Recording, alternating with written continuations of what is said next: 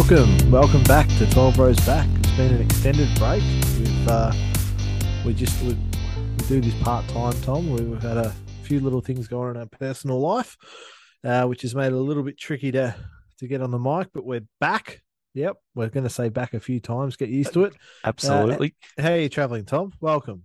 Yeah, yeah, no, going magnificently, Seb. As uh, oh, look, you see it in the media. You've got uh, you know Triple M and SEN types ducking off to Bali. We, we just missed for for real reasons, Seb. Uh, I've gone off and and uh, had had my first uh, little Ava born on the sixth of July. So um, yeah, got had my hands full with that, but it's been absolutely magnificent, and I'm loving it. So uh, good to be back online, but uh, yeah, have, have, loved that uh, month. Just uh, you know, getting to know her and and helping out my wife Beck, who has been absolutely amazing. So yeah, you can imagine the hands are full with that. So it's oh, uh, no it's doubt. been pretty busy. No doubt. I'll give you a bit of advice. Um, for the first twelve months, like you're effectively just a good, really good caddy.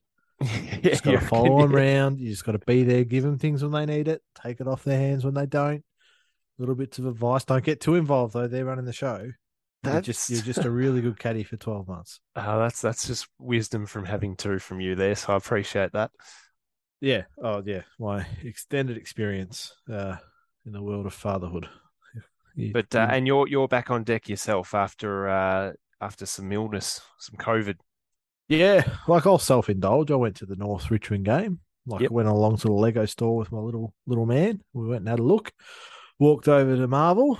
Uh, saw one of the all-time great wins. Yeah, I'm going to say footy was alive. I think you, have um, lost your coach since I last actually uh, tuned in. So a lot, lots happened, but that was a great win. Well, the players never really had the coach, so depends how you want to look at oh, that. Oh, yeah, but, um, yeah, no, we, we we had a great win. Um, it was like my, effectively my son's first win. I don't really count that game against West Coast because it really didn't feel like a win that day. Um, took him along. Yeah. We're screaming, we're yelling, as you'd say, we were dancing in the aisles. Um, I high fived about 20 people.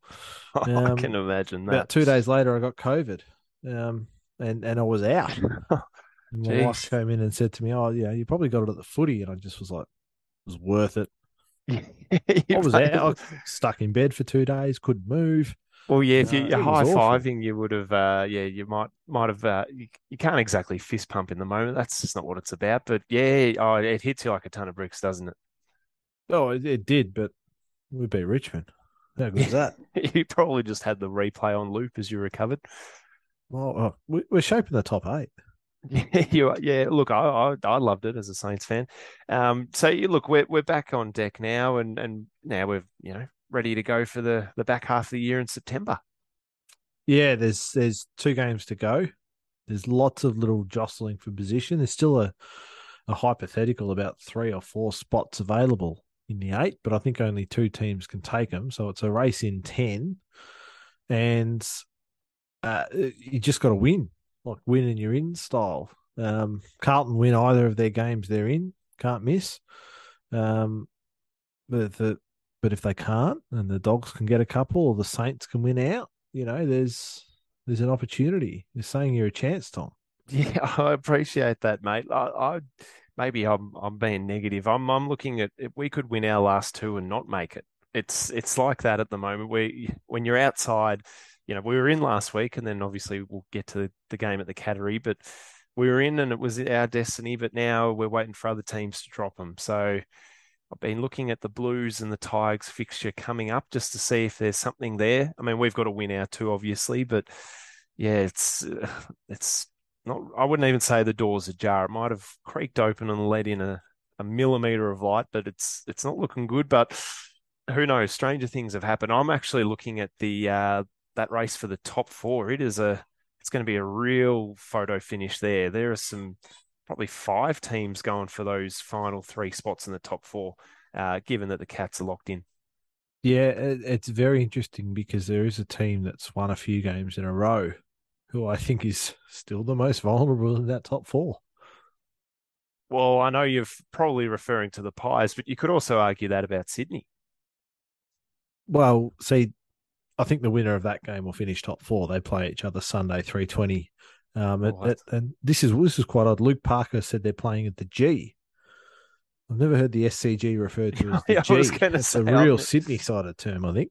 Jeez, that's yeah, that just doesn't sound right. Uh, referring to that as the G, look, they they do whatever they want up there, but yeah, geez, they they didn't do it intentionally, but the AFL would be loving how the fixtures panned out because they've had, you know, top two, top four, top eight clashes and multiple versions of those clashes throughout this last month, basically. And, you know, I think, you know, there's an article came out last week. There were literally a dozen games that, uh, you know, your favorite term said the old eight pointer the top 10 basically playing each other. So they didn't mean to do it, but they've landed on their feet, the AFL, and it is magnificent for the fans because it's what we want to see. Yeah, well, um, comes back down to luck at the end of the day, doesn't it? In the last couple of rounds, no one can predict the future, but yeah, there's uh, there's some good clashes. I mean, we've got uh, we've got Sydney, Collingwood, Carlton, Melbourne. Uh, I mean, even St Kilda, Brisbane. Like the Saints aren't in the eight, but you're challenging, and there's a lot a to play for. Got a Friday night out of that one, so tune in for that if you can. But yeah, there's yeah, absolutely plenty to like. So we'll probably look at the games coming up with that lens. I know that I know you just tried to Google uh, alternatives to the term dead rubber, and uh, it just gave you alternatives to rubber. But uh, you know, there, there's a few games we might glaze through, given that we're focused on this top ten and, and the finals race. Yeah, definitely. There's um, there's some games that are really more jostling for draft pick position, uh, which unfortunately you have to try and lose to be the real winner in that game, which you know we don't encourage. But um, let let's get stuck into it. Uh, game of the century, the Millennium, apparently was Friday night, Collingwood and Melbourne. Um, Well, Melbourne's won every key statistical stat, but lost the one that counts on the scoreboard. Yeah, I, we haven't had a chance to talk about the the Pies run 11 straight now, and the fact that it is legit involved that many, you know, one goal or seven point or under, uh, what is it, nine games under two goals or something like that. Where do you sit on it? Is it is it luck or are they actually good in those moments? Because, you know, any game that's really under two goals is a is a game of luck. It's luck in the right moments. I mean, are they making their own luck is what I'm trying to ask. Or are they just legit getting the rub of the green consistently? Because if it is that latter, then it's going to run out sometime. And you probably don't want it running out at this point of the year. But, you know, you can't argue they were awesome on Friday. I um caught, you know, well, caught the parts of that game as much as I could. And I mean, they they just held firm defensively. They just locked down and the D's just they couldn't move it past the wing for the last 10 minutes of that game. So that that bit impressed me. But I mean, their percentage is 106. So I don't know. Where do you sit on them, Seb? Well, there's lots of there's lots of different ways to look at it.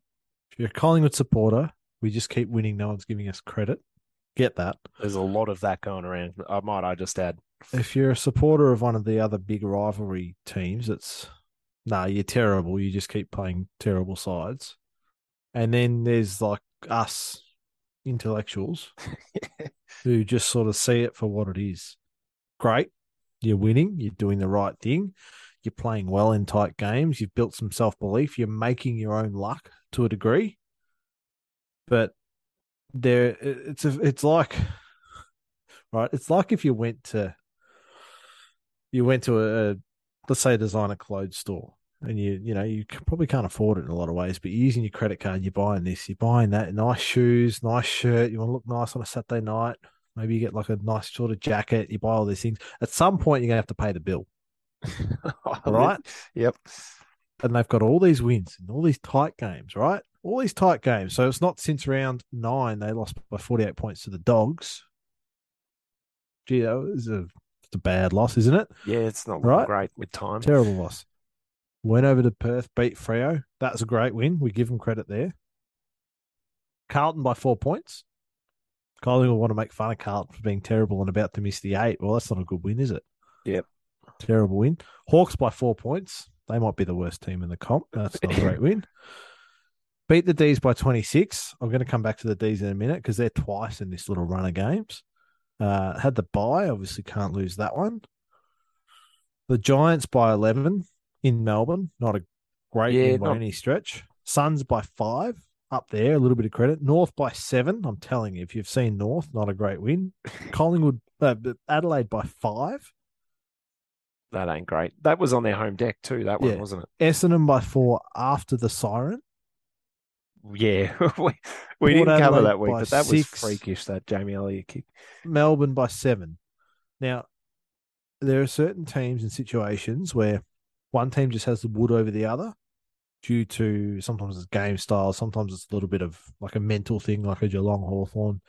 Um, sometimes it's just one of those, they always play well against us and you sort of can't explain it. That's Collingwood and Melbourne. I can't remember how many times.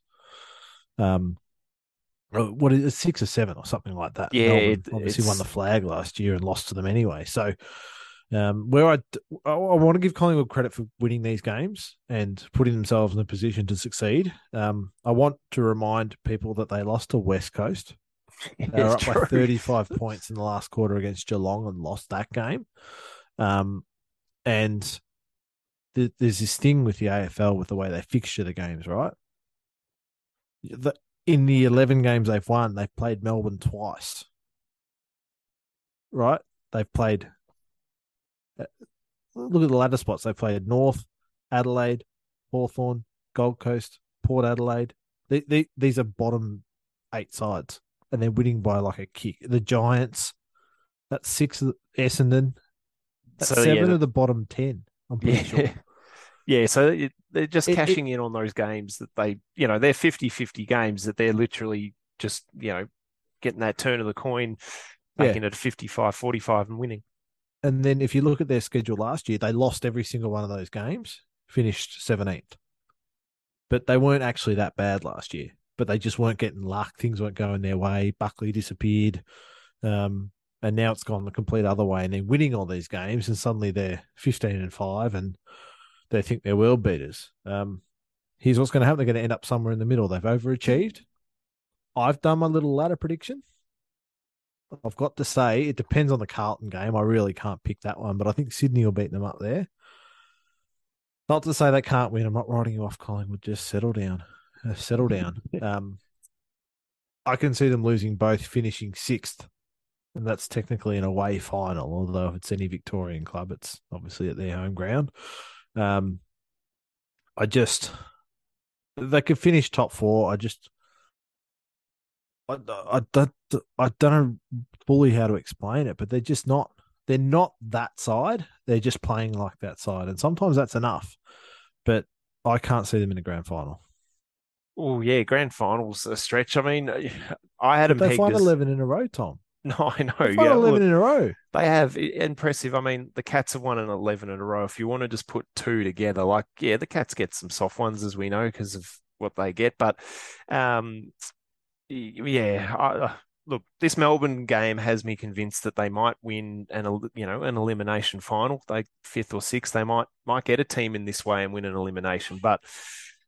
I don't think they're getting past semi-final week. So sorry, Pies fans, you're up and about, but it is hard to give them credit. I just go on percentage. That is just the clear indicator. And you know, they they could get whacked by by Sydney by eight goals, and all of a sudden their percentage will be under hundred, and and they're sitting in the top half of or the top four, top five. So. Yeah, I'm with you on that. Was a brilliant analogy. They are they they got to pay that bill sooner rather than later. But look, they keep winning, so they keep surprising. Confidence is massive, so they're riding that. Um, the other half in this game, and I don't know what you thought about this, but I loved Ed Langdon's comments pre-game. Now he's probably been, you know, spoken to by the D's and their media department's got in his ear and all of that. And I've got to say though, I, I loved it. It it actually added something to that spectacle, and you know, maybe Collingwood used it. Maybe you know, well, we saw in that opening minute that they, you know, got him with that big tackle and, and just let him know. But it just added to our game, and it was it, it, it gave it a little bit of pop, and we we need that in the game.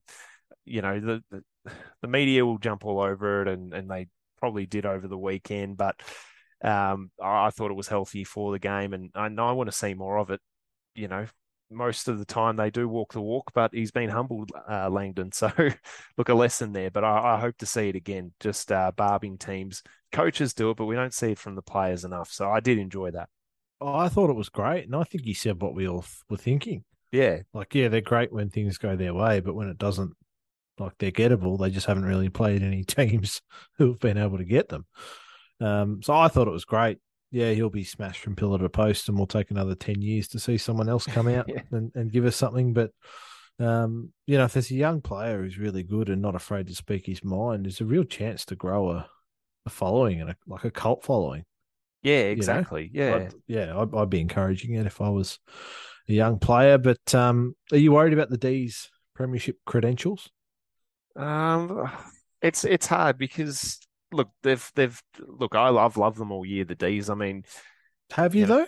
You've just been sort of Well- building them up to set them up to fail, haven't you? well, I might have built them up, yeah, to set them up to fail. But I have, I, you know, I was on that uh, that wagon from our good mate Shem that they were going to go undefeated. So I probably drank too much of that. Thought they were that team. Now they're just basically, you know, it's is it motivation with them? I mean, they just want to get to September as quick as they can. I don't think they're fussed about these games. We saw, you know, the week before they turned it on against Freo just to make sure that they're going to come top four. The Pies have some sort of weird spell over them, so this was a bit of an aberration.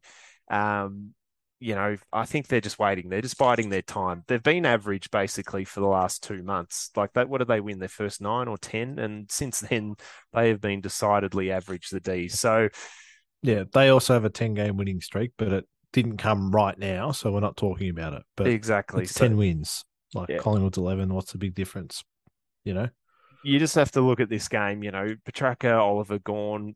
You know, I know they didn't win with them having huge games, but I mean, if they're going to have big finals, you'd think there'd be others that would come with. So, um, yeah, look, I'm still bullish on the D Seb, not quite the undefeated, but look, they'll. I mean, they're they're a danger actually of slipping out of the top four, but I think they can uh, consolidate that, and I guess. I mean, there's a top there's a top two spot still up for grabs. So if they can get that, then they're well on the way. And even look, if they came third or fourth, then you know I think they're still going to be a real danger. So now I'm not not too worried about the D's. Um, well, I mean, if they lose the count this week, I will be, but I'm uh, I'm I'm going to just hold on that for now uh, and give them an out because they haven't really given a hoot this back half of the year. Yeah, yeah, I, I'm the same. Um, do want to see their form pick up, but they've got credits in the bank, uh, just based on last year that we know they when they can play their best, they are the best. It's a question of being able to put it all together, and obviously, I, like ultimately, it, does it come back to coaching? Well, you'd have to say, and I know you would love to say this. on this. functioning. Like that's they're, they're struggling to get goal, although they still kicked 13 on the weekend. Um, they're just not. I don't know. There's this selfish Bayley Fritsch mentality that seems to be coming in, and I think I think the media is running with it as an excuse. I saw a photo of uh, Fox Footy slowed the game down and hit pause and said, "Is it the selfish demons?" And um, Pickett was running into a goal from 35 out, no pressure, and he had three demons to his right, and I'm like, "Yeah, but he, he he's going to kick the goal from there, isn't he? Like he should just kick the goal as a forward, no pressure, 35 out directly in front." So I don't really buy into that selfish demons thing. They just like if they can't get it together and and are struggling to score, um, you'd have to question. Like they're going to need to sort of shake it up next year and and do something a bit different. Yeah, well, like uh, you won't want to hear this because it involves Ben Brown, but well, you might want to hear this because he hasn't. He's he's had a down year. He's had a poor year, but like we saw last year, he wasn't you know super flash last year, but got it together in finals and was a three four goal forward for most of the finals. If he can do that again, they're going to be dangerous. Not sure if they can get Tom McDonald back. He actually, uh, I don't Uh, think so, from what I've heard. yeah, so that he's, that he's hurts. a Lis Lis Franks. Yeah, Lisfranc, uh, what's that in the foot? That one. So yeah, that that's tough to come back from. So look, he, you know, he's one of those role players, but he uh, he he just adds a, another key position target for them. So I mean, the weed, he's been out of form. I think he had one kick last week and got dropped. So He's not having an impact come finals time. The week. yeah, so yeah, it's basically on Benny Brown's shoulders because you know Fritsch will kick. He's kicked a goal in every game this year, but if you're going to rely on Fritsch and Pickett to to kick, you know what, five or six and win you a final, that's dangerous stuff. So we'll see. Um, geez, we've loved this game off the top. Uh, it was a ripper. Uh, grade wise, I'm going to fail the D's and give the Pies a HD. Yep, I'm with you on those grades. I'm with you. I, I, I thought Melbourne would get them, get some Yeah, revenge for the Queen's birthday, but they did not. Um, blink and you'll miss it. There was an early game Saturday. Hawthorn hosting Tassie down in hosting Tassie, hosting the Suns down Could, in Tassie. could, have- should it be that? Um, Hawthorn have had a, a, a famous win, a name a game win, and uh, worse in their draft position in a year where they desperately need a high pick. Well done, Hawks. Um, Well, look, I didn't get to get you uh, with this a couple of weeks ago, but you did say that North would beat Hawthorn. You you put your you put your neck out for that one and, and said the better team will win, and they did get you. So have you gone too hard on the Hawks? They've what won eight, seven or eight games this year. Have they have they done enough in your eyes to show that they've got a future? Is there something there for the Hawks fans as we whiz through this one? Gunston kicked five, by the way. Took Yeah. was quiet. That's all I can say. every time they win, it's this thirty-year-old, thirty-one-year-old named Gunston kicking bags. That that's my point about the Hawks. It's their older players who are doing all the heavy lifting to get them eight wins. So it's unsustainable. You're saying so. They, that are they coming to a cliff because those blokes? What? How long's Gunston got left? Two, one, two. Oh, you can have three. It's, they're not going anywhere. Um, no, I, I just, I just don't see the young talent coming through to, to impact it. They've, they've, they've got some, but not enough. And, um, yeah, I just, I don't hate the Hawks, despite what it may seem. Um, I just don't see where they're going and where they're putting it all together. Um, Ah, fair. Their, their old coach is going to be loving life in, in blue and white. I can tell you that much. Oh, how long have we into this podcast before that comes up? We'll save it for the early Sunday game. Um, for the Suns, disappointing for them. I mean, contracted Stewie Dukes too early, haven't they? well, As much as I was an advocate for it, yeah, didn't need to do it so early. Well, you know, that it's a, a rare piece of stability from them. So you've got to give them a pat on the back for that. But it is probably the wrong year to do that when you've got Clarko in the wings. But they obviously thought they couldn't get him. So They weren't The- getting him. yeah, they've locked it in. Um, look, Touk Miller was quiet for the Suns. Uh, look, it was disappointing for them. I mean, they've had game. I mean, it, one side it's impressive that they went down to Tassie and were competitive, but then they've also played the Hawks, who aren't a top eight side. Um, you know, these are the kind of games if they wanted to, you know, they're still in that finals conversation just because of mathematics, but you know, there've been too many of these games that, you know, we might have penciled in when we did our predictive ladder some weeks ago, Seb, and we're like, no, no, the Suns will win this one. We probably had a little bit too much faith in them, but look, they've had a good year by their stand. They've had the best year ever by their standards. So, look, we'll leave it at that. Uh, this game, I'll I'll give the Hawks a pass and I'll fail the Suns. Yeah. Oh, yeah. Double pass, maybe. Um, the Suns are just like this is their ladder fi- finishing positions, Tom. 17th, you know, 17 team comp, 17th, 14th, 12th, 16th, 15th, 17th, 17th, 18th, 16th, 14th, and then now 11th. This will be the highest finish still. So yeah, so this is their best ever season. they've been consistently terrible for what's this, the 12th year in the comp. Um, I hope they put it together. I just, I mean, Ben King helps. I think Stuart did a lot of things right, but then they, instead of falling off after round five, they seem to have fallen off after around sort of what, 17? I mean, they've been 11th or 12th since round nine.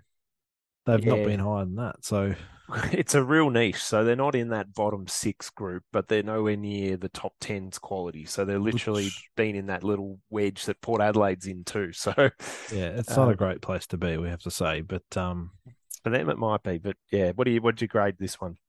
Oh, the I'll pass and fail. Yeah, I'll, Pass and fail.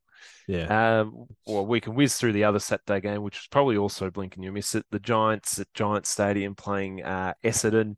Uh, you know, I guess the Dons have put some wins on in this back half of the year. Uh, some might argue that's been, you know, your sort of dead rubber wins when the pressure's off. Uh, the Giants have been a roller coaster. They're sitting 16th, which with their list is just shocking. Um, you know, it's cost them a coach and I think uh, Big Spike came out last week and blasted most of the list. So yeah, there's there's problems there. Worrying But signs if the caretaker coach is blasting you as though he's lost like he's trying to get a message through the playing group. Worrying times. Yeah, well, look, he, he's probably at peace with the the fact that he won't be there next year.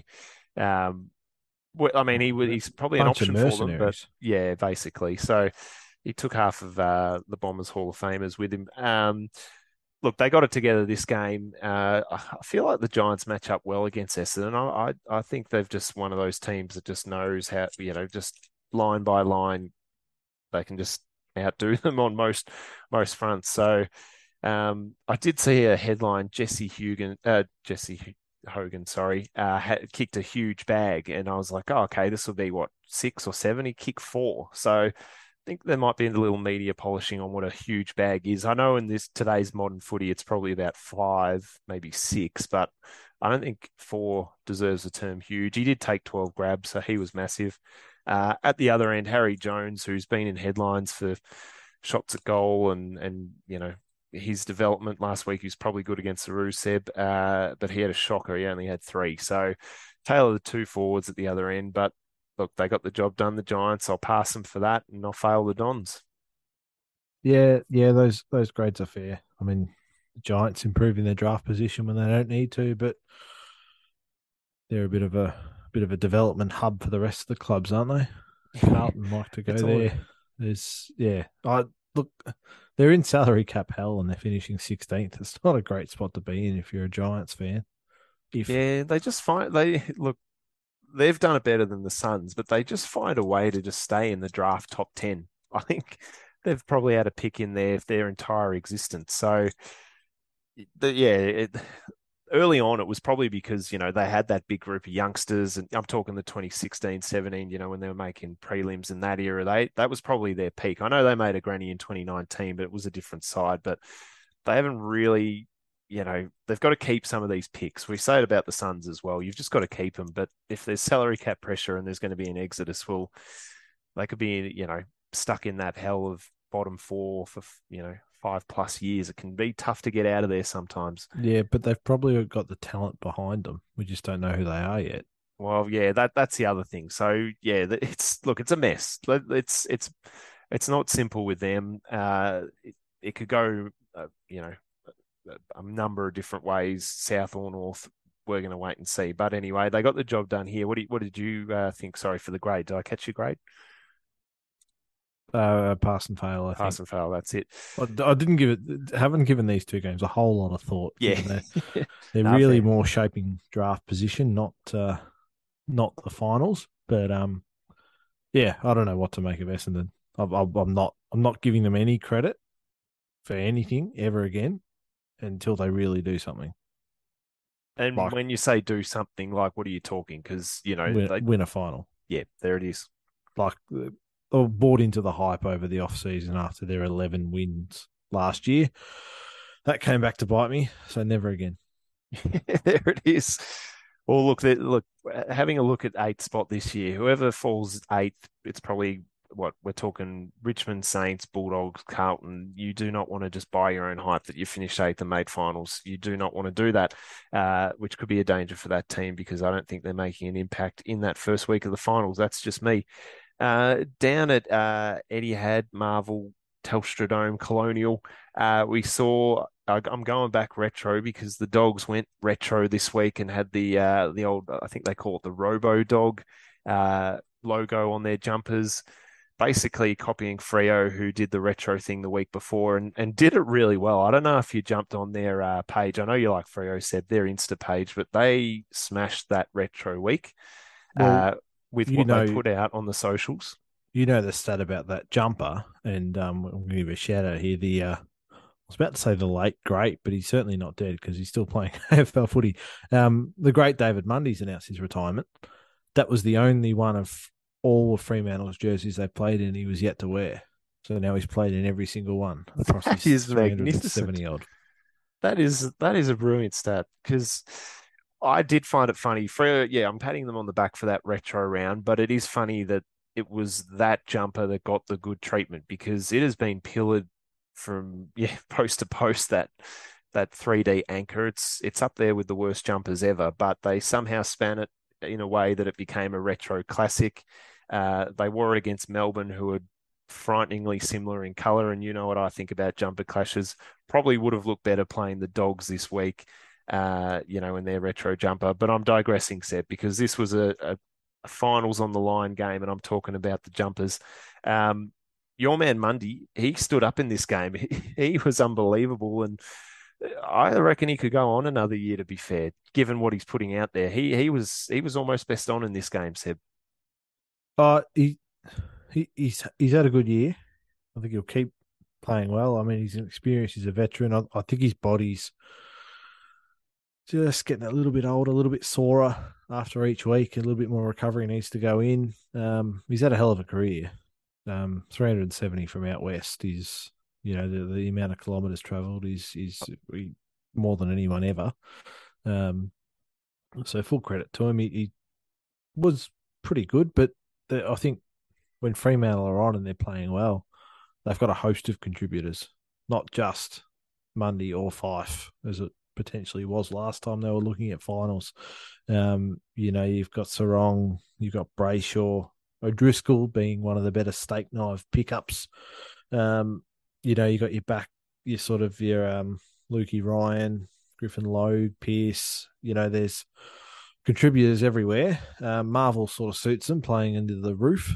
You well, yeah, I was going to say some dry weather, but um, they're they're locked into play finals. Their first finals game since uh, the prelim in 2015.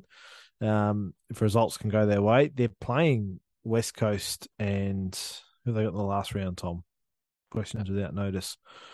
Uh, the Giants. Giants. You think they win That's both of them over in Monaco? That one. Um, yeah, you, you think would. they win both, and they're going to finish third, playing the D's, who are not travelling.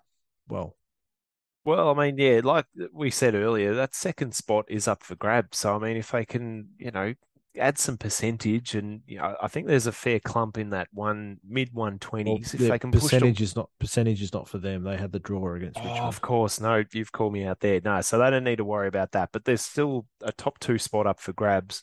Uh, and if they can get a home final against the D's, you'd, you'd obviously rather that. So um, it's definitely all to play for. I'm, I'm just impressed with their maturity this year because I think this is actually it's not quite a record, but it's a it's a Fremantle record in that they've won what six and a half games uh, interstate or away from from WA, which is a, a, club record. So that that just shows maturity because you know we say that about the good WA teams. They win basically most, if not all, of their WA games, and then you know can be hit and miss away, but they're really showing that they can play once they get on a plane, which we weren't saying about the Dockers last year. So that's massive for them. Um, no, and they've dropped a couple at home, which would all but seal them a top, yeah. top two spot if they had a won them. But um, exactly. So look, that bodes right. well for the future, year. I think, doesn't it? Uh, if they can mature and you know they'll nail those home games that they should win, and then they can just have uh, break even away, and they've got what 15, 16 wins. That's top four. Um, I want to sink the boots into the dogs. This was, you know, the top eight spot on the line. Freo not flying, out of form, out of touch, coming into state. Uh, you know, yeah, they did build up this retro round. Sam Darcy got a debut, so there were club greats uh, floating around the building. Um, and they just really didn't give a yelp. Freo just jumped them and away they went, and, and it was just chasing their tail, to use a nice pun. Uh, for that one. So yeah, oh, hugely... yes, it's, bring on the dad jokes now, Tom. Yeah, yeah, got to polish out, up on those dad jokes. So I'm happy with that early. Um, yeah, but you know, th- this was a chance. Look, it wasn't, you know, it wasn't a cert, but it was going in their favour to get the job done, and and they failed to rise to the occasion, which I mean, a lot of teams are doing in that eight to tenth spot at the moment. well, eight to twelfth really. So no one really wants that eighth spot, and the Dogs put in their claim to uh, to leave it be. And uh, yeah, they they were yeah just disappointing. Dunkley, he had a good game. He's unsigned. Um, he's one to look out for if you're looking around. I know Essendon looked at him a couple of years ago. Um, but yeah, I, I, they blown a chance because you know they showed last week against the Cats the Dogs that you know they they can play some good footy. They just can't do it for four quarters week in week out, and that's the disappointing thing when you've got, yeah, you know, your Darcy's, Ugle-Hagans, Naughtons, and that midfield, they've got some names and they've got some potential, but we're not really seeing it. So maybe that's on coaching, said. Maybe that's on Bevo. Yeah, we don't, well, we don't criticize him too much, to be fair. Well, you don't want to in the media. He, he, Yeah, he's true. a prickly character. Um, well, I think I think the dogs' issue is actually more their list build. I mean, their forwards are Naughton, Josh Bruce, who full credit to him for getting to 150 games, but he's not a A grade, B grade, elite talent sort of setup. Um, Jamarra's had one or two good games in his career, who no doubt he'll he'll get somewhere, but um, you know, for a team coming off a grand final appearance, there uh, there's no balance to the list. There's too many mids. They should not be. Uh, they shouldn't be worried about trying to keep Dunkley. They should be going shopping with him. Like, Yeah, what that's can we not a bad get? We, we need defender. We absolutely should have gone and brought in like a Robbie Tarrant. Um, well, they, they're trying to get uh, Rory Lobb. I hear is is is going to be the, the missing piece coming back. Um, like you, you look at the D's and people are critical of them for dropping off, and you know they're the reigning premiers. They're really good. They're playing like this. They're no good. You know they're they're terrible. The Dogs were leading in that third quarter, and now the Dogs need to win out and hope Carlton lose out to make the eight. Yeah, exactly. That's They were in the they were leading the grand final at three quarter time. But not at three quarter time, in the third quarter. They were ahead after Bont kicked his third. Um they've that's a fall from grace. Um yeah, I, I question the way their list is put together. Too many mids. Handball here, handball there, throw it here, throw it there, kick it there, kick it here, empty stat, empty stat. Macrae's had another 30, but we're outside the eight. Like, you know, go dogs. Woo. Oh, that was. Oh, look, I thought I was going to sink the boots into the dogs. You've done it. You've done it magnificently there. I'm with you though. Yeah, they've their defensive uh, back six. Yeah, you sort of mentioned your Pearce, Logue, uh, Ryan. You know, there, there's some class there in Ryan and and you know Pearce and, and Logue. You know, I wouldn't say journeyman. They're probably better than that, but they're just yeah, sort of you know, nuggety back pocket types that are getting the job done. I know their key position, but they're getting the job done and uh, with minimal fanfare. Um, the dogs are just uh, like a rung down from that, like Gardner and uh, I don't think Cordy's been back there, but yeah, yeah. Um, there's one other. I'm forgetting his name. Uh, it, it's you will know Keath. Nah, there's another one down there. Uh, he looks the same as Gardner. That, that's how anonymous they are to me down there. Um, I can't think of his name right now. Um, not not Fletcher Roberts. Um, yeah, but it, it's nondescript back there, and and yeah, it's the defense that you like you say. I mean, they've got the the talent up forward and certainly talent in the mid, but they just need to cash in somewhere and get some some pillars. Maybe someone younger than Robbie Tarrant, but um, I'm with you on that list build. So grade wise, you got to give the Dockers a HD for this one, um, and I might I fail the Dogs. Could have Um, almost sent them to the coordinator, but I failed them. I'm giving the Dockers a distinction just because they are a top four material. So you, yeah, I come to expect them to win these games. Uh, fail for the Dogs, but if seasons like yeah, they could sneak into the eight, but season's done, isn't it? They're not they're not having an impact from eighth. Although we said probably said that in sixteen. Um, Yeah, When they- we would have.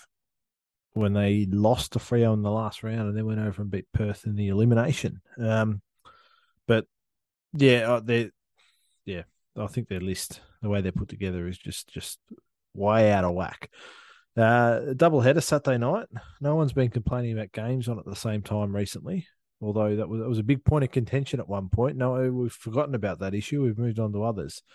Um, Yeah, well, yeah, Saturday night, I guess, you know, we're we're used to it. We've adjusted. Maybe Fridays will go the same, Seb. Well, yeah, no, Friday was the end of the world, but Saturday it's okay. I, d- I don't understand why one's okay and one's not, but we digress. Geelong, too good for your boys, the Saints. Um, I'll Yeah. speak first. Go for it, mate. I love it when you go first on the Saints games. Uh, didn't expect the Saints to win.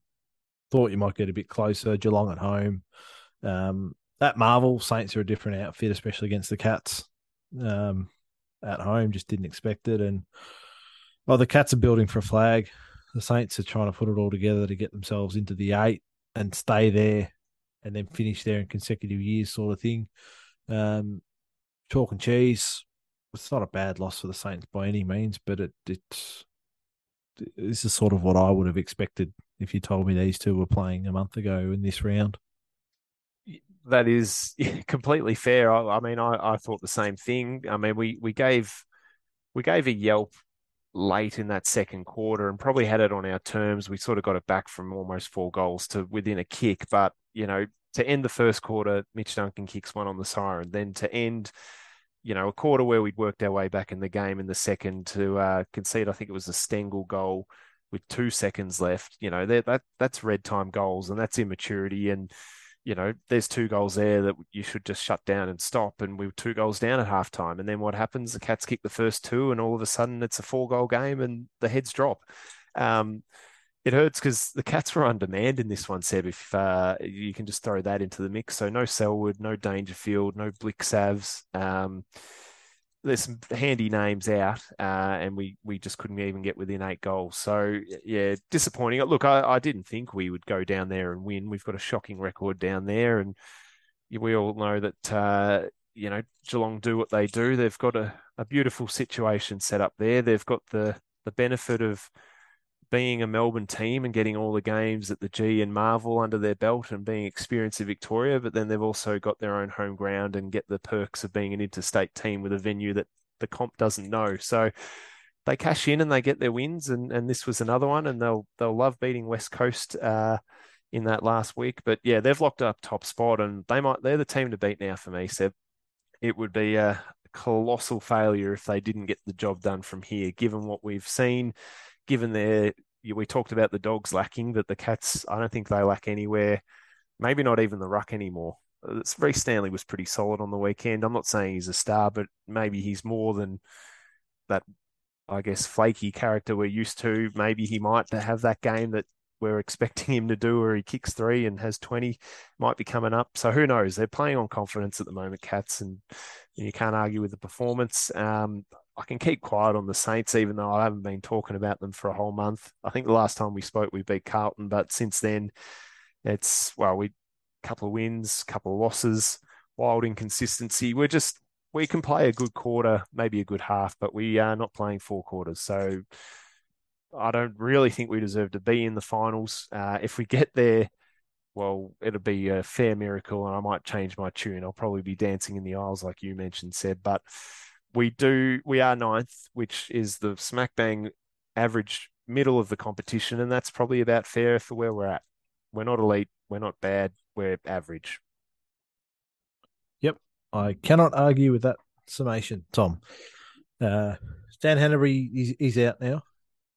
Uh yeah, he's out. Jeez. Yeah. Look, he, he was good against. He was great against the Hawks. He was so good. You almost are like, oh, geez, you know, could we give him another year? But he he has the talent to play AFL, but his body can't go.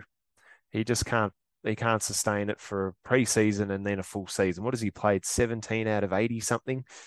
It's just not. It. He's just not AFL in AFL shape. Like I'm not. You know, you say that and it sounds like he's got kilos, but he's just body lets him down at this elite level. So.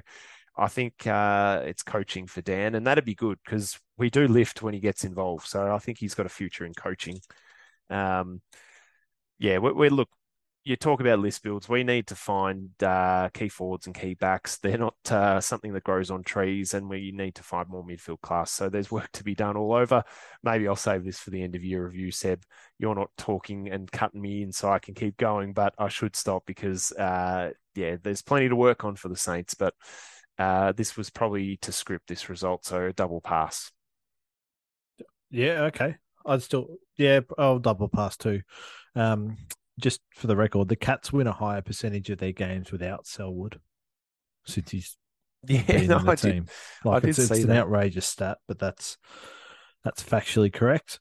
Um, yeah, it's, it's look the Cats have done everything right as they always do to set themselves up to have a big final series. I think this team feels a little bit different than the ones of the past five years, in that I feel like a little bit more belief in that they can go all the way and win finals. But that's why we turn up that week one of September to see who wins because anything can happen once the ball's bounced. Um, that's it. I mean, yeah. they might get the Pies in fourth week one, and they'll they'll win that by plenty, and and then you know they might get a Brisbane or Freo or Sydney or someone inexperienced. They, I think they're yeah, it'd be a colossal failure for them not to win from here, Seb. Given yeah, I mean we're not hearing too many Geelong or old jokes at the moment because they're flying, but we'll see how you know Selwood danger needing a rest at this point of the year. You know, they're, they're thinking of it. So this is all in. All the chips are in for the Cats. Uh, and right now they're cashing in on a few early hands, but it's uh, the high roller table of September that will see them really uh, see what happens there. Yeah, right. Um, I think we're going to have to play around with these later predictors. I think it's really hard for Collingwood to finish fourth. Oh, yeah, actually, yeah. I think it's second and third, or fifth or sixth. Oh, there you go. Oh, well, to the 12 rows back uh, listeners out there, have a crack and see if you can get it. Send it through. If you can do it, we'll put it. Uh, we'll put it on the socials. How's that? Yeah, I've actually done a ladder predictor, and I've got Collingwood playing Richmond in an elimination in the first week of the finals. Jeez, that'd be magnificent. That'd be big. Geelong, Sydney. Don't know where they play that. Brisbane, Carlton. I've got Carlton saying in there. I think they'll beat Collingwood. Um, we digress. There was another game at Adelaide Oval across the uh, the interstate. Uh, Port Adelaide playing Richmond. Richmond winning, keeping their dream their finals dream alive. Um, I just want to be on the record as saying anyone saying they're a premiership threat because they've won flags recently is kidding themselves. Well, there's one who keeps chalking that up in the media. His name's Damien Barrett, who he has a full-on love affair with the Tigers. He's been talking them up all year. Yeah, well, I saw North beat them, so I can't see them winning the flag. Yeah. But um, look, they they're looked after. Cotchin's had a sling tackle, slung Ollie, pinned Ollie Wines' left arm, throwing his head into the ground. Uh, didn't even no case to answer for. I've seen plenty of them that have gone the other way, but he smashed one of the hardest heads in footy. Um, they got a real discipline, discipline problem. The Tigers having given away the most fifty meter penalties. They've had a a good win here. I mean, to win by thirty eight points on the road, you you sign up for that in a heartbeat. But what a Port playing for? not playing. What, what, for, yeah, well, that is the finals. Question. They're not. They're not losing to get a better draft pick. They're not putting blokes in for surgery. They're not playing for Kenny Hinkley. He's been there forever and a day. They're just. They're just. They're there. They're going to have to play two games to help the AFL fill its uh, contractual obligations to broadcast nine games, and that's about all they're there for at the minute. Port Adelaide. Well, that's that's classic. Uh, what was the category we had earlier this year? They're in no man's land. Yep. They're in that little wedge with the Suns, 11th and 12th. And yeah, I'm with you. They're playing games out just to play games out. This is, you know, when Gill does his Brownlow votes, this is probably the game he's going to whip through in record pace to get to. I don't think there's any contenders on either team. So he'll whip through this one first to get to, uh, you know, his juicier ones later on. Maybe a Brayshaw uh, for that Freo game. But um, yeah, look, it, shocking. I mean, shocking the power. There's another pun. Um, this was terrible. I, I, did think they were a chance. I, I, know, like it's you know, when you're in the realm of mathematics, you know, the finals are really probably out of reach when you're saying that. I don't know how many teams that have said the mathematical have actually made it, but um, I thought the power to give more of a yelp than this. They they could on their day be more than a pesky team for a finals contender. So this had you know power winning at home and and ruining Richmond's year all over it. And to go down by almost 40 points in your home deck, I mean, I think Kenny has to go, Seb. I'm not in the realm of uh, going for coaches like yourself, but I think he's done all he can do, got everything out. I mean, he's made what, three, four prelims in his time there? Um, and he, he just had too many, I guess. He just, you know, similar to probably your ruse of the mid uh, 2010s, just probably needed a, an, another out and out star uh, just to push them over the edge. I mean, they were good enough to really, I mean, you know, a kick away from a granny in 2020, but, um, you know, those, those prelims is probably about as good as he could have got out of them, to be fair. So, uh, I think they could, you know, like we said with the Giants, they could do with a new voice in there, some new ideas. I mean, they've got got some talent, but we're just not seeing it from from Kenny. And you know, this it's a long season, and for some teams it can get real long. Um, they were pretty cooked after zero and five, so I think we all thought they'd get it together at some stage. But you've really got to be. I mean, what was it? Only Sydney in what 2017 that did it. It, it just doesn't happen. So yeah, they can't wait for Mad Monday, these boys, and they'll play the last two games and, and we'll all move on from them. But they were incredibly disappointing on this Saturday night. Yep. Yep. I'm, I'm, yeah, well, I'm with you. Kenny's, they can't keep him on. It's a question of who's coming in and when you do it and timing. Um, I'll, I'll probably double pass. I'm, I'm, tempted to give Richmond a. Oh, sorry, no, fail the power, pass yep. the Tigers. Um, tempted to give the Tigers a better grade for winning on the road, but don't like them, so I won't. I might join you in that pass and fail. Um, I'm happy to give that. Quick question for you. We saw Shai Bolton kick four goals, five. Now, I'm not saying he's replaced Dusty, but has he covered for Dusty given his form? No, you know, he's just he's a front runner. So yeah, so you he's not. I'm not saying he's a new Dusty, but you he's what of the downhill variety. Oh yeah, yeah. He just he, he knows how to. When the teams are going teams are going really well, there's always a bloke who knows how to sneak forward and get out of the, the play. And it's a 50 50 ball. He probably shouldn't do it, but he's going to back his mid, mids to win it and, and get it forward. And this guy just knows how to do it. He looks electrifying and, and does so many great things with the ball, but um, just think he gets massively beat up as, as his world beater when he's cheating all the time. So you're saying, I mean, you're also saying that Dusty doesn't do that or doesn't do it as much. Did you watch the 2020 grand final, Tom? No, I did. He put that team on his back and said, "Come yeah. with me." For the Cats fans out there, Geelong were onto it. One. It was going well, and he just turned that game. Um, he's it, Dusty's a different stratosphere to Shai Bolton. Not the Bolton's no, no, no, so bad I'm not footballer. Saying, I'm not saying he's You're better than Shai. I'm saying just like you know, Dusty's out, and they Richmond need you know a player to have that impact on a game, or you know, kick your three and have 25. Nah. He is doing that to a degree. But yeah, he's playing 83% of his touches are in the forward half. He's playing effectively in the forward 50.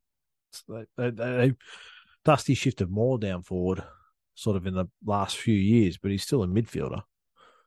He's, Shai's not going through the midfield at all. Um, no, I, I, can see the comparison, but I, yeah, I just think he's just blowing hot air up his backside. Sometimes he's just uh, uh, uh, just cheats and gets him out the back and gets some easy ones. Um, for mine.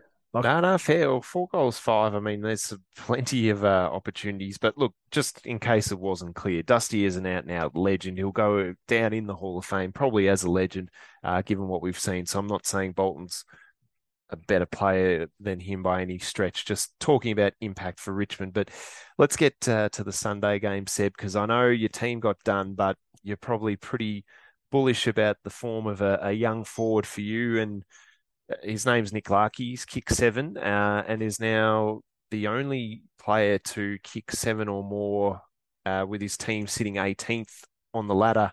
Uh, he's done it twice, which is a record. No there's a few players that have done it once, but he's kicked seven as uh, as a you know a team sitting 18th. So you'll you'll take a little record there. Um, and, and the only player to also doing them both at Marvel. Yeah, exactly. So the records are tumbling there, Seb. Uh, what did you think of this game?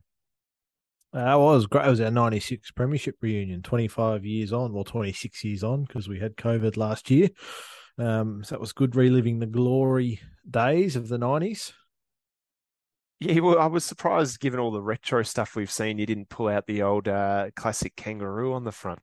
Or didn't you? You had a, a, was it a gold jumper a couple of years ago? Right, you had a gold stripe in there for the. Oh, we had gold hems on the. Yeah, that was it. The, the sleeves, where the sleeves would be. Um, no, well, the club did a bit of a celebration. You've got to do it when you've got the wins. Um, I think that was a reference to the only gold Premiership Cup, which they brought out again. Uh, I think about 17 of the Premiership teammates got together. Um, very small handful missing, but that's all right. Um, and oh, North played well in this game. Sydney capitalised a little bit more. The, the biggest thing I see when North plays, we don't know how to we don't know how to convert good positive ball moving it from back to forward half into a shot on goal. We just blaze away or we can't hit targets and we, we just turn it over. Whereas Sydney were able to get it forward, convert it into a shot on goal, and miss the goal. And so that's why it was sort of level for a little bit, but Sydney ended up pulling away. Uh, there are a few glaring errors. Um, you say Nick Larkey's great, and by all means he is, but Luke Davies-Uniacke's having a year. Um, oh, he especially in this back Tom. half of the year, hasn't he? Just lifted. Yeah, yeah. Which I've always had some belief in him and his ability, and he was a little bit down last year. His old man passed away, and that just just rocked him. He's 22. Like, completely understand that. Um, and yeah, Curtis Taylor's our big improver. Sydney were good, got the job done. Lance has kicked four goals, three. Um, Chad Warner's kicked three. Tommy Papley, I reckon Carlton could use him. He's kicked three. Um, Sydney too good. There's not like this one went to script. If, if I'm being honest, um, what do we lose by? 38. It was our best um, six goal plus loss I've ever seen this year. You know, like despite the fact the margin got out, it was at 50 points at one stage. It was the best we played to only be losing by that much. Um, then Sydney, they're marching on. They're they're really in a chance for a top four spot. Probably should have got themselves more percentage, um, but that's that's looking at it as a North are terrible, and we seem to have just we're not so terrible now that uh, Patch Adams is coaching. Um, probably the biggest, the two big stories out of these two clubs on this day was at the VFL at Arden Street. Um, poor old Josh Kennedy, our mate. Um, he's probably Sammy. He, he's seriously looking like it might be career over because um, he was obviously sort of borderline on the team. Medi sub last week didn't play, um, and Ben Cunnington played his first game in over a year um, of any sort of football, which was great to see after overcoming his his battle with cancer. So there are some sort of nice stories in a game that was effectively a dead rubber for one, and and you know just a just a Sydney just had to turn up and win, and they did that. So um, full credit to them. You double pass.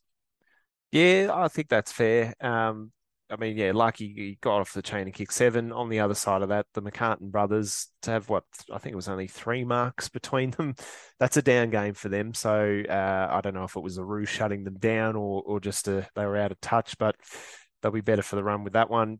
I'm with you. Sydney miss percentage. Uh, I was looking at it at the time, but live laddering as I do, Seb, uh, they were they were catching Melbourne in terms of percentage, and and those last couple of goals have, have been the difference. So, I mean, they're in a position now where yeah they've locked in final, so it is you can criticise them for not hunting the percentage. Um, you know they could have. I mean, they're they're in that running for that top two spot, and uh, to get depending on the team you get, having a home final in Sydney, uh, that's going to be massive for them. Um, like you said though, went to script this one. Uh, we move on. I'll I'll double pass it with you. Yep. Um, just before we move off this, there's reports about Carey and Stevens getting into it outside a pub. Yeah, so um, what happened there? I I haven't got to be well, honest, haven't been looking in too much at the uh, that side of footy, but um... I just want to jump into it quickly. From the initial report, there was oh, what was the term? Sammy Edmund used it. Old mate Sammy Edmund. He's really good at this. Uh, and oh, the terms changed from when I first saw it. It's now an ugly altercation, um, but it was a a blow up was the initial term. Um, they apparently had words outside the pub. What didn't seem to get reported was they went inside the pub and had a beer together all together. So yeah, well, that, people that are people not... are actively um, counter not disproving. Um, they're say, effectively saying whatever these reporters are saying is true. They're saying the exact, not the exact opposite, just a completely different version of events. Um, which just goes to show you sort of can't believe what you read all the time. But well, what, um, what paper is Sammy Edmund from? He's from the, the, the Sunday Herald Sun. Yeah, they're, they're not used to sensationalist journalism these days, no. are they? In the Herald Sun? No, between that and SEN with Hutchie, he's um, knows how to put a little bit on. Um, but yeah, yeah, nothing to it, and uh, yeah, not not not newsworthy anyway. This time of year when we've got so many good finals matchups, um, we had a top eight clash going yep. on over at uh, at the Gabba Brisbane all over Carlton, well ahead. Carlton kicked a few late.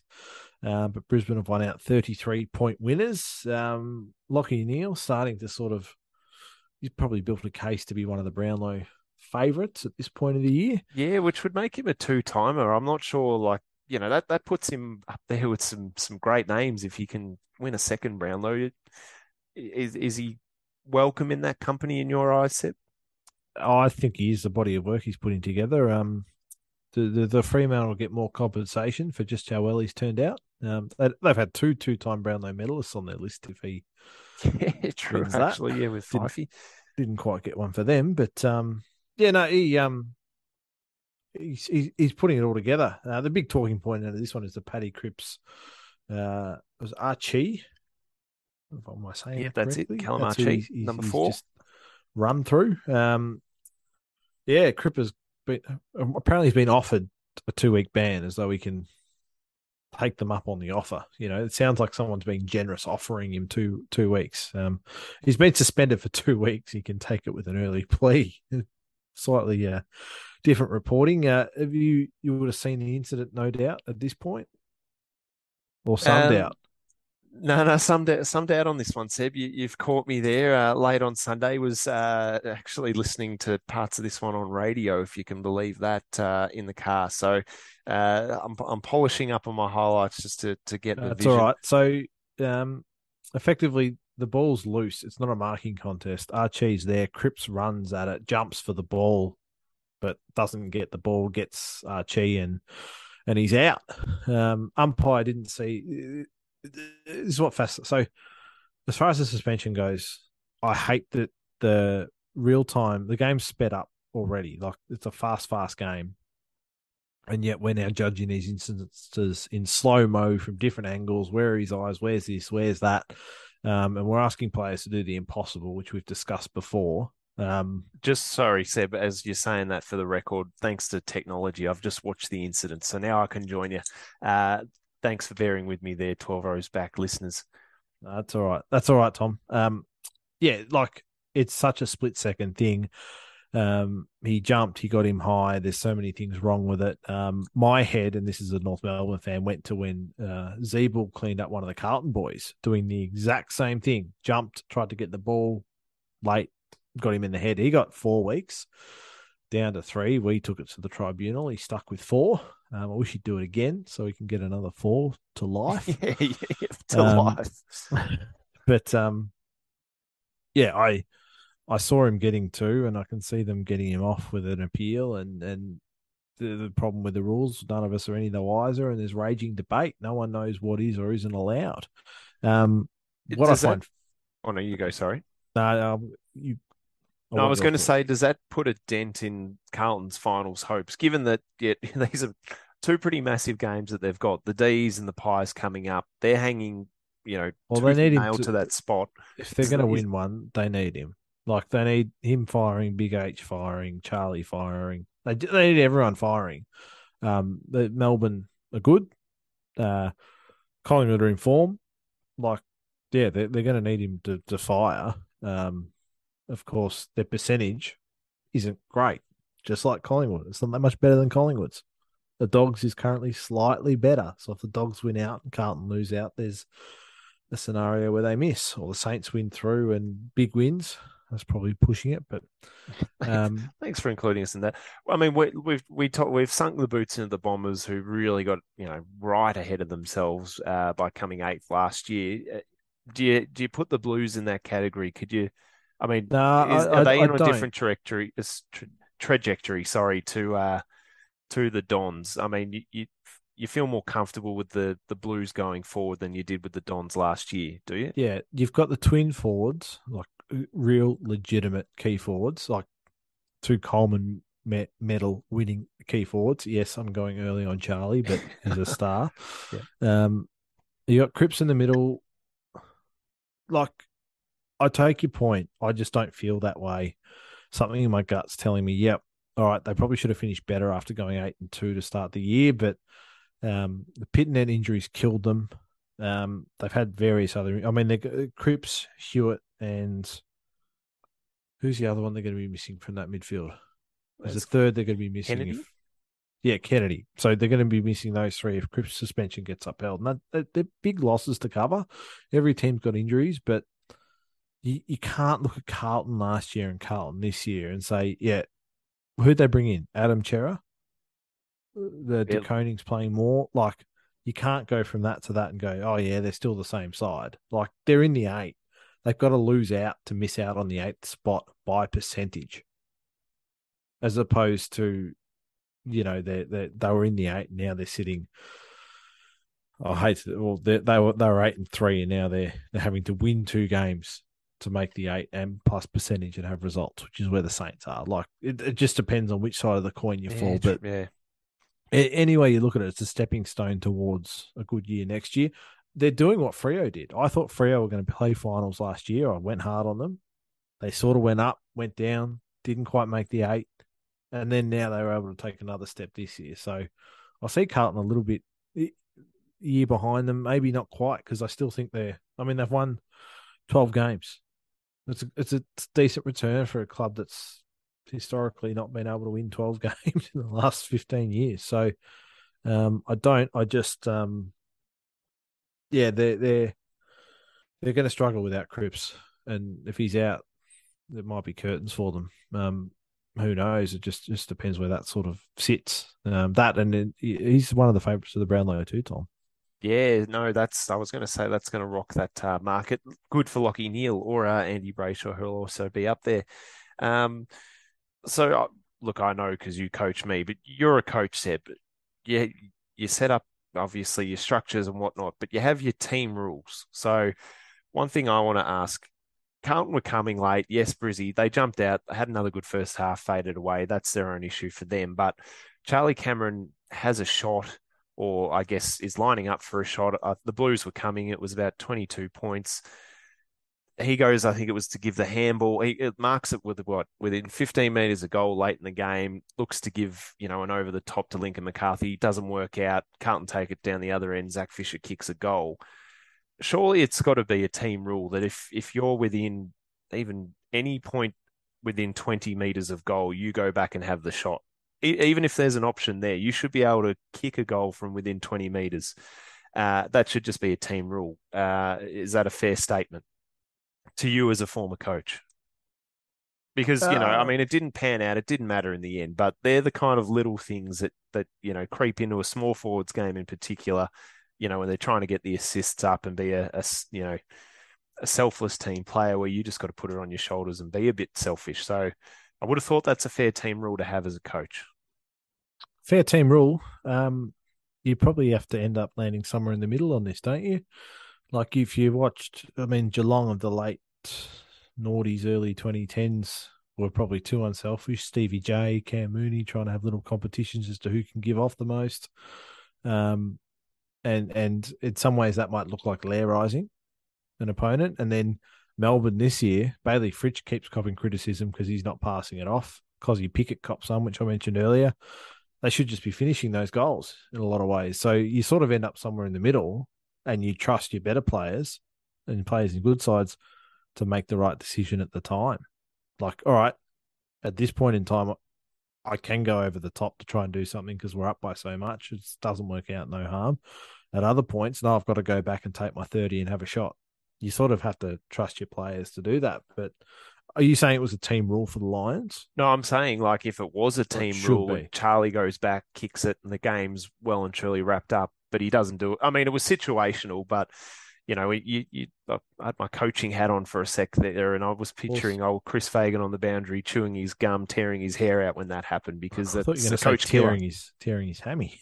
Well, Um, he could be too. They're dodgy um, hammies, as we've seen. yeah, look, the, the the other thing I sort of like, you got to be a player's coach, and you got to back your players in, and whatever decision they make, you got to be happy to live with. And if they keep making the wrong one, they make the wrong one, you got to teach them how to make the right one.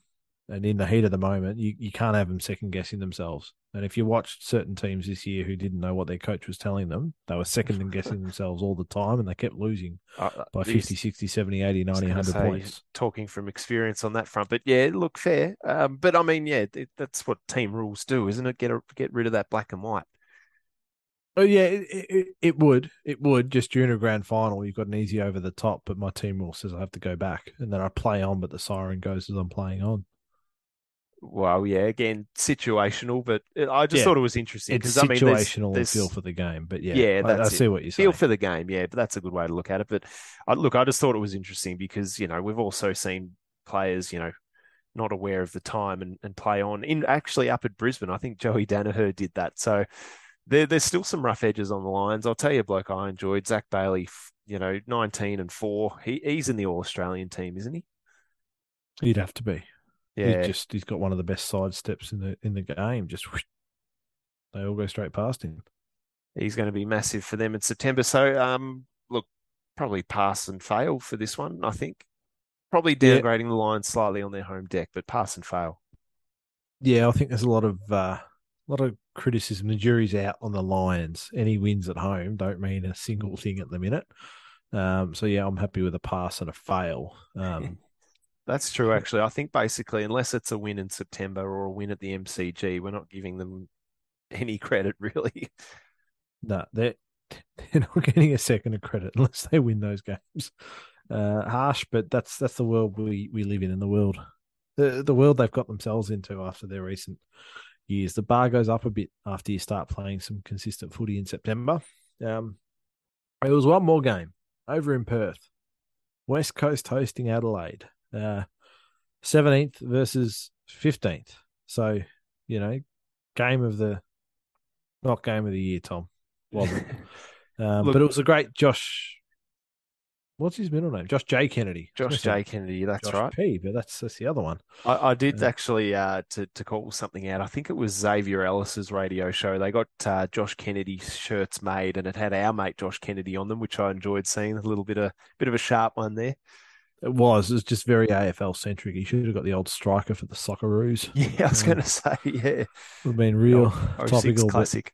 probably a little bit above Xavier Ellis's uh, intelligence level. That one. Um, no, the Eagles. Eagles hosted the Crows. I was, yeah, I thought this was the one game the Eagles were going to get a win on Oh, I tipped them. their back half of the year, and I tipped them, and I'm, I'm real dirty. Kennedy kicked eight. Everything sort of went to script in a lot of ways. He missed one late that would have really tied it up. Adelaide got the win by 16 points again, worsening their draft position. Um, but yeah, it was you know he's a, he's a champion of our game, um, and he's given given that club a hell of a lot, like 700 plus goals over the year, the years, um, and it was good to see him go out in, in a positive way like that. You know, you've we've got to celebrate the champions like that when they come. Oh, uh, absolutely. Like, I mean, the West Coast greatest goal kicker, premiership player. Um, I think yeah, I'm pulling up the stats here. I think in the AFL era, he has the most bags of six and seven. So he he's really just just dominated. You know that that's when when you're looking at we were talking bags before. They are some absolute monsters. So yeah, so I've got here the seven plus goal hauls in the 18 team era. He's had 13. Next best is Buddy with eight. Uh, and if you go bags of six, he's on 20 with Jezza Cameron on 17. So, I mean, it's it's unbelievable run of form. Uh, he is a massive, massive loss for them. Um, I guess Eagles fans going forward, yeah, you sort of take out Kennedy, who kicked eight in this game, and and your next man in is uh, Jack Darling, who's age 30. So they really need Oscar Allen to step into that void. Uh, massive shoes to fill. He, you know, Yeah, He's So- maybe want to watch the Eagles, Josh Kennedy. I'll say that. I've I've had a, a real soft spot for him, so I'm sad to see him go, but he's had a hell of a career and deserved the reception. He got 50,000 turning up to this one, so uh, he's loved by the people. He's Yeah, my word. this was a great find. Uh, Cal Twomey, pick three in the 2001 draft, has to be the best selection ever. That was Chris Judd. So West Coast from that pick have got 405 games, 850 goals across 21 seasons, two flags, one Brownlow, one Norm Smith, two Colemans, and nine All Australians. Jeez, Obviously, games out of Judd and, and Josh Kennedy, which, you know, not to mention they also got Chrissy Masten and, and I think something else in that trade. Oh, Yeah. Carlton got Dennis Armfield with a late pick. Who played 140 something games? I didn't realize he played that many. Dennis, cult figure, but um, I was looking up his highlights on YouTube, Tom. So long as it had the Triple M commentary behind. it. That's Dennis Armfield, not Josh Kennedy, for the record. yeah, That, No, that you this would- week. Dennis on Triple M. No, look, I mean, and you know that old argument, who won that trade? I mean, it's your your classic win-win, but the Eagles won it. Let's let's be honest, especially like, yeah, Juddy's time at Carlton did have a Brownlow, but you you bring the players in to get that cup, don't you, Seb? And and he got them there in 2018 and and played well in that granny. Kick kicked some important goals. So um, yeah, massive, massive loss for them. But the send off was was huge. Uh, that's where you want to sort of see two teams giving the send off for, for this kind of, uh, I guess, end of career event. Probably not a 250 gamer. Um, but yeah, uh, I mean, they went to him a lot, and I mean, he was delivering from from his favorite spot, you know, that little uh, arc of the 50 in the boundary, and he was just hitting them. Like, I know the body's cooked, but it was just great to see it one more time. Uh, for Adelaide, uh, it did get lost. Rory Laird played his 200th uh, and was probably best on for them. Uh, he just keeps, he just knows how to find the footy, this bloke, and he was massive. So, um, like you said, Adelaide probably worse than their draft position, but I guess they're trying to build up that uh, that winning culture and I mean, they're probably they impressed me because I, I did think the Eagles with everything to play for, and they haven't you been impressed out, after this, were you? With Adelaide, in that I, I, mean, the bar's low. Don't worry, the bar's low. I'm not thinking they're world beaters, but I did think, you know, given what I've seen of the Eagles, I mean, they played us a couple of weeks ago, and they had some some patches. I know we're not champions, but uh, they they did look like giving us a shake there, and and I liked what I was seeing from them. They've sort of got that competitiveness back. I thought yeah, playing for Joshy Kennedy, they they they'd really lift, and you know Adelaide weren't flying, and, and they've been out out of form, so they were up for the like for the picking, and Adelaide, despite having the stadium against them, found a way to get it done. So for a young side, I'm giving them kudos for that. They're not world beaters, don't worry, Seb. I still think I tipped Adelaide for the spoon this year, so I'm not big on them, but uh, the bar's low, and I I liked what I saw on the weekend from them. Yeah, just before I forget, this is a stat off the off the top. Yeah. I obviously read this. I haven't just come up with it, but um, Josh Kennedy, uh, Glenn Jakovich's last game, three goals in the first quarter. Josh uh, Matthew Nicks was a player. Josh Kennedy's last game, three games in the first quarter, three goals in the first quarter. Matthew Nicks, opposing coach. Jeez, there you go. Don't know if oh. it means anything. That's one of those silly things Swamp comes up with that uh, just tells me he needs to get a real job. um, Look, I I thought West Coast was going to win this. I'm actually really worried for where, West Coast go. So they're going to play Freo this weekend, who are slightly better than Adelaide. Oh, that's uh, they're going to lose eight goals out of that side. Well, yeah, exactly, yeah, and and the, we're like where where to like West Coast aren't better. I don't know how well Simpson's message is still going with these players and group. Like, I don't think he's necessarily going to leave. I think North have offered him everything under the kitchen sun to move, or, or, or, I think they were trying to talk him into coming for a meeting, sort of thing. But um, sorry, I love that you just said under the kitchen sun. That is just a brilliant melding of two uh, cliches. That that's what we're working with. That's that's what you get. That's just thinking outside the box. But I'm with you. Like, just wait till you have two kids, mate. Yeah, well, you I'm, can say whatever half, you want. It sometimes makes sense. Yeah, I like um, it. Yeah, I just I, I worry for where the Eagles go next, and um, look, there's a world where they end up with pick one and North get a win against the Suns. Not saying it'll happen, but saying it's it's a it's a fair chance because well, I can't see West Coast beating Freo or Geelong at home. I genuinely think you're actually a chance to avoid the spoon by virtue of the Eagles getting smashed in these last two games. Like Freo will come out and sink the boots into a team that you know the Eagles have had their measure for a long time. Uh, and really juice up their percentage. And then, I mean, it might be just the Cats just can't be stuffed down at the cattery, just just making this one ugly. But you might avoid the spoon because of these uh, these large mar- large margins in these games. You might not have to win out, Seb. So, um, yeah, it, it is frightening to think. Like I said before, you take out Kennedy's goals. You got Darling who who can do it. He kicked six against the Suns, but he's leading the charge now. But no Oscar Allen for this year. So, yeah, the, I don't know if Simo is he going to go down the route of you know do you flood back or you can't really do that anymore because of the six six six so he just sort of has to copy his whack like Sheeds did with the early Giants and just let them play and just see what happens. Yeah, yeah, it, it's they got some decisions to make. They obviously need to turn the list over. I just it, it took them it it clearly took them too long to work that out, and then sort of from sort of six eight weeks into this year, I think they sort of fully committed to to rebuilding, but they're going to need a little bit more time down the bottom. And um, you know, players like this who kick eight, Everything's for you. You're playing for a club legend. You're at home. You look at your fixtures, players. You know this is the last winnable game. Like we used to do that. We used Oh, to know yeah. we were playing the second bottom side when we were bottom, and then the last three weeks of first, second, third. Well, we're not going to win those. Everyone's going to play well in this one, and we're going to win this one, and and that's how you used to do it. So, um, if they can't win this one, they're not going to win too many West Coast, and uh, two wins in a year, it's not great. Yeah, I know. You, you forget, and, and you know, I, again, showing off my live laddering or just looking at the AFL apps ladder, it's basically at the moment just shows your wins. You flick on the little extended ladder, and you're going to see two wins and 18 losses. That's that's a lot of games to lose in a year. I know the rules are the I know, same. I'm not sinking the boots in, but for the Eagles, who you know they come what we're only four years out from them winning a flag, and now they're down at this this level. Like a you know a spoon team, you'd sort of say three, four wins maybe, but but two's low even for a spoon. So it's it's not great. Yep, yep. I think they need to. There's a way to go. So, fail Eagles, pass the Crows. Yeah, pass and fail. I don't think against the Eagles. Sorry. Oh no, I thought you might fail them for winning. Uh, no, f- pass and fail. Uh, I think is fair for this one. Um, I'm going to ask you a question without notice. Have you caught up on the the Adelaide camp situation? Yeah, it's it's just bloody ugly that stuff. Uh, they have just butchered it from the actual camp itself, which was horrendous, through to just how they've handled it and apologize well or not apologize for it over these last what four or five years. It is just a lesson in how not to manage an incident. Basically, uh, it's yeah. I, yeah.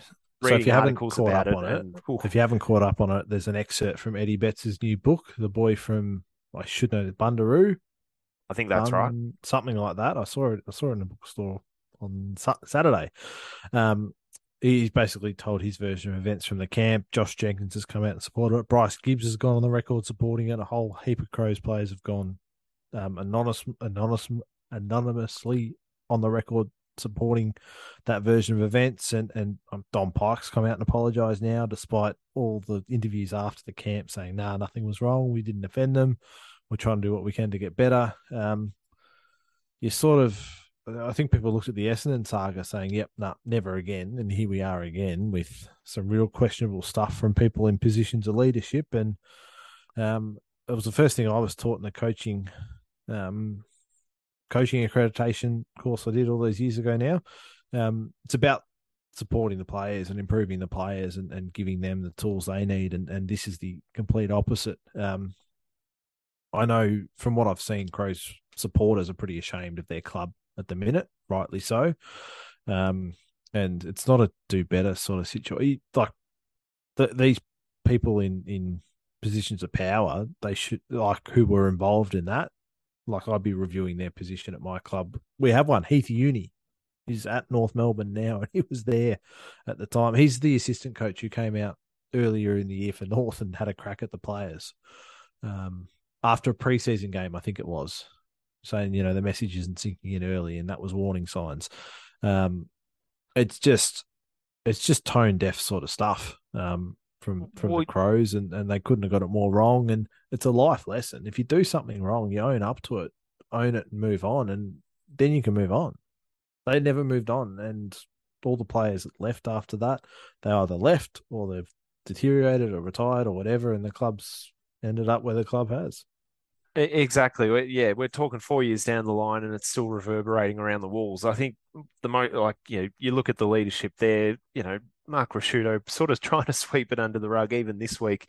He's got Uh, to go. He's got to go from that fully hasn't grasped what what has happened. I mean, you take obviously the stuff you saw from Eddie, which was just incredibly culturally insensitive, and that that's a red flag instantly. Uh, and the fact that it did, uh, you know, affect his position at the club and his form, and then you sort of look at, you know, counselling information used against you like that. That's just unbelievable. That we, you know, we're talking an elite competition with that many people involved. The, I mean, their welfare manager was kept at arm's length, so. the fact that someone wasn't like, geez, this this this shouldn't happen or this shouldn't go on, uh, is a disgrace for the the Adelaide Football Club. I mean, I've seen, you know, they were told to sort of say, you know, I'm a better husband, I'm a better person, I'm a better player after that camp. And you can actually read some of the stuff in articles from Tex and Rory, and they're saying that word. they're just you know drinking the Kool Aid as they say on that one. So it's just you know instead of building this, it's torn the club to shreds. It showed the lack of leadership, the lack of character. Um, and I'm with you. It, it, it's not on the level of the the drug saga because you know Essendon make bigger headlines, but it, there's some sort of I don't think they've been punished enough for what's gone on there. Um, they can cop their whack, you know, in this way like they have the past week, but I don't think they've actually been punished as they should have for this because it defies logic and just makes you angry reading about it. So. Yeah, the reason I compare it a bit to the Essendon one is not the obviously taking performance enhancing drugs and whether you did or didn't, I'm not here to debate any of that, is considered worse in the scheme of things. But I think the real taking the lesson out of that was the club didn't put the players first and try and look after them and, give them the tools to succeed. They tried to get the edge. And here, Adelaide have not put the players first and thought about the players. They've tried to get the edge. That's the comparison I draw. The level of culpability and guilt and all that garbage is to be debated on another day um, in another pub. But um, just the, I, th- I, think the never again was a club will never put their players in that sort of compromised position again where they can't tell them what they did or didn't take. And here we are, what was about five years on Adelaide and up in the same spot. Um, clearly got it wrong and, and paid the price. But if they had have owned it at the time, this would just be a one or two day story of, yep, this is what happened. We sort of knew most of that. Eddie's come out and said it. Um, it's really sad. It made me really sad to read what Eddie had to go through. Yeah, you know, that's the, the thing. Not, it makes you sad and it makes you Eddie, angry, doesn't it? Reading I think it. Eddie Betts, we love Eddie Betts, all the great things he's done. He's built up resilience and and um, ability to deal with these sorts of things, whereas other people haven't, and they end up in the same scenarios, and you just you feel for them and just wish people didn't have to uh, suffer it. Um, I think the great quote in there was our coach passed away. he was killed the year before. Like we, are pretty resilient now. We yeah, don't need to do it. Right. So, um, I it, it was a it hit heavy reading that from Eddie, and I just yeah wanted to address it because it's. Um, I'm glad my club's not involved, and I wouldn't wish that upon anyone. Just yeah. just just awful, and um, yeah, got to move on from it. But I don't know if Adelaide fully grasped what they've done yet. Some oh, yeah, that, that's some people issue, inside you know. the club. I think a lot of people have who are around Adelaide, but there still seems to be some power brokers there who haven't quite grasped what's going on.